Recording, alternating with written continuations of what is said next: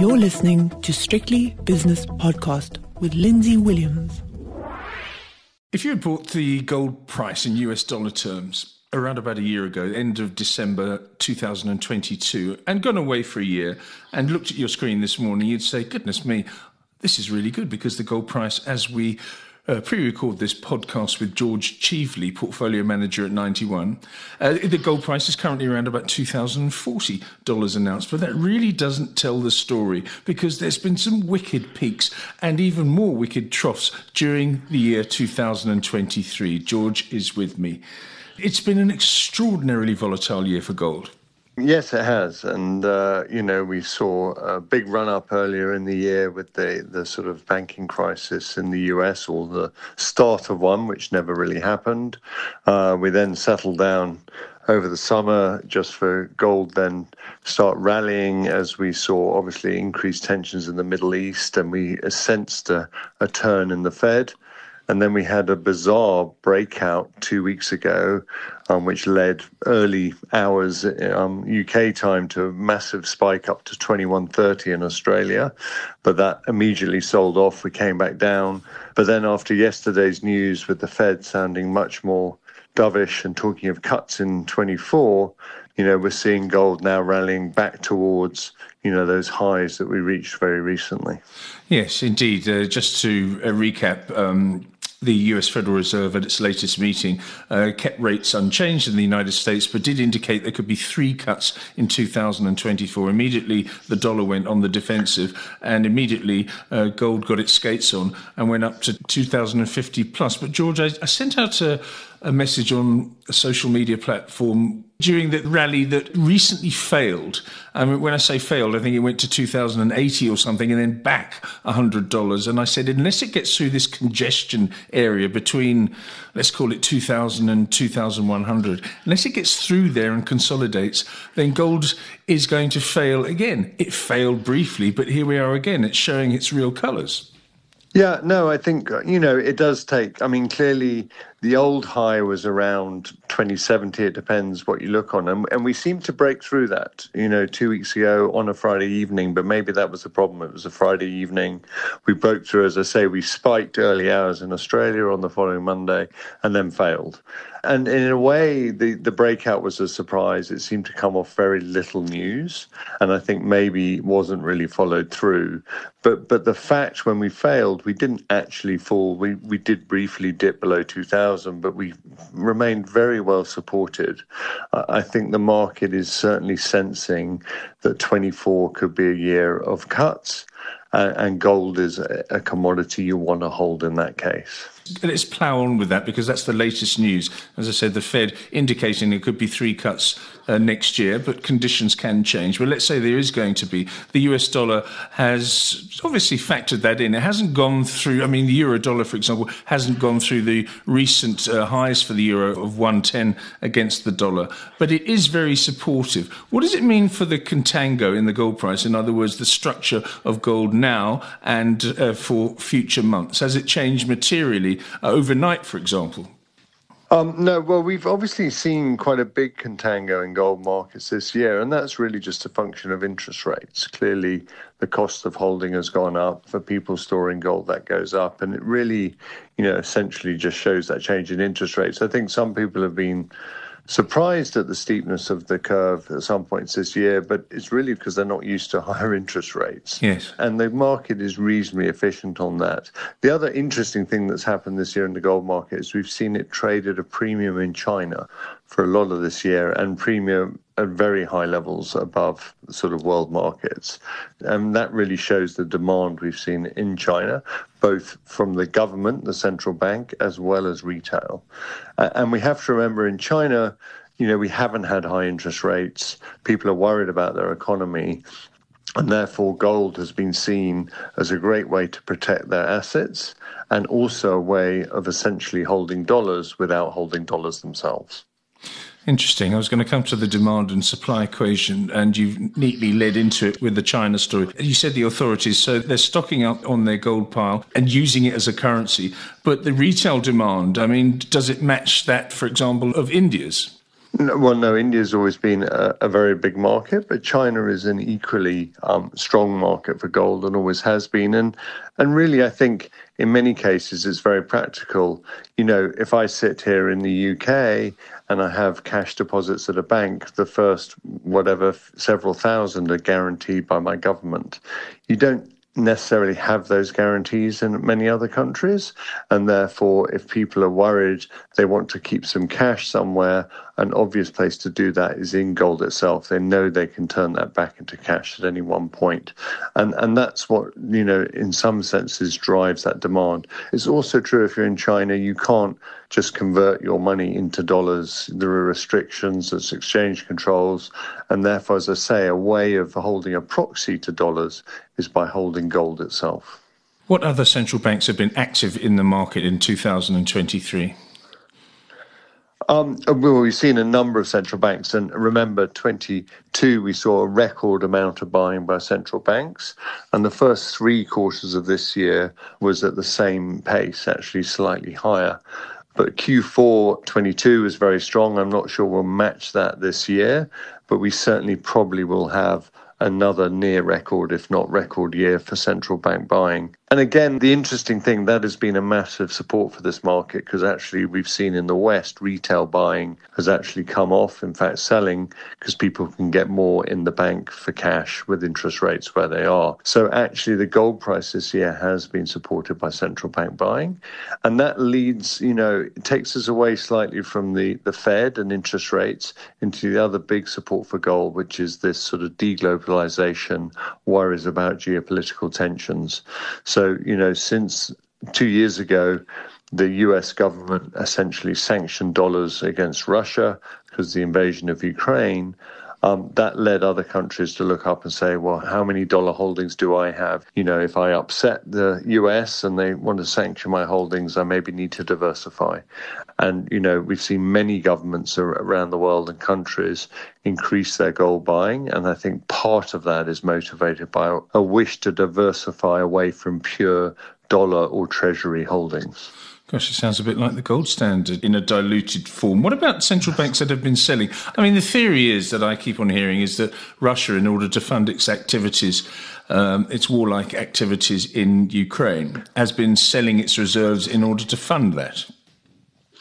Um, there has been some selling, I believe, but it's quite hard to track. And one has to remember in general, the central bank has been buying, you know, most of the Russian, uh, a lot of Russian gold production as well itself. Some has been going to China, but but they've also been supporting there. But it is true, Russia was a big buyer of gold over the last ten years because they were selling off their dollar assets, but they've completed that.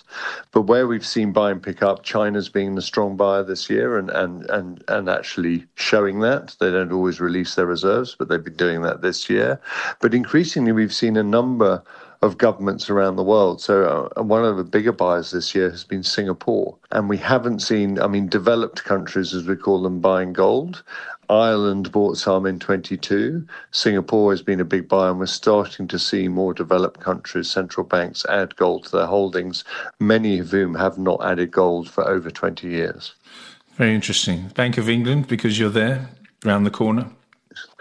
I haven't seen that yet. I don't think we are. okay.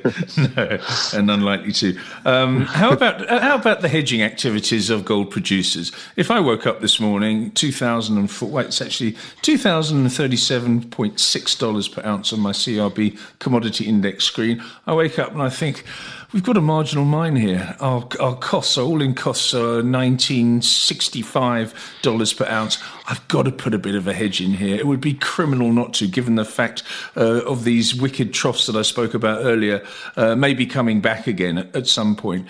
Are they hedging? We are seeing some hedging, and in fact, um, you've got two things. One, we've got to remember, I mean, the dollar's, as you pointed out, is weakened a bit, but it's remained relatively strong. So we have seen, whilst we've just seen possibly a new record for gold prices in dollar terms, we've been breaking records in other currency all year. Uh, and most other currencies have seen record gold prices in the past 12 months. So, for instance, if you talk to Australian gold miners, gold in Australia has been through 3,000 Australian dollars an ounce for a few months now. If you then sell forward because of interest rates in the contango, you've been able to to get a price selling forward of probably 3,400 Aussie dollars an ounce. And that that has attracted some hedging, but what we've seen is a very measured approach. So, yes, we've seen some producers say, I'm going to hedge 20% of my production because I do have some higher cost mines.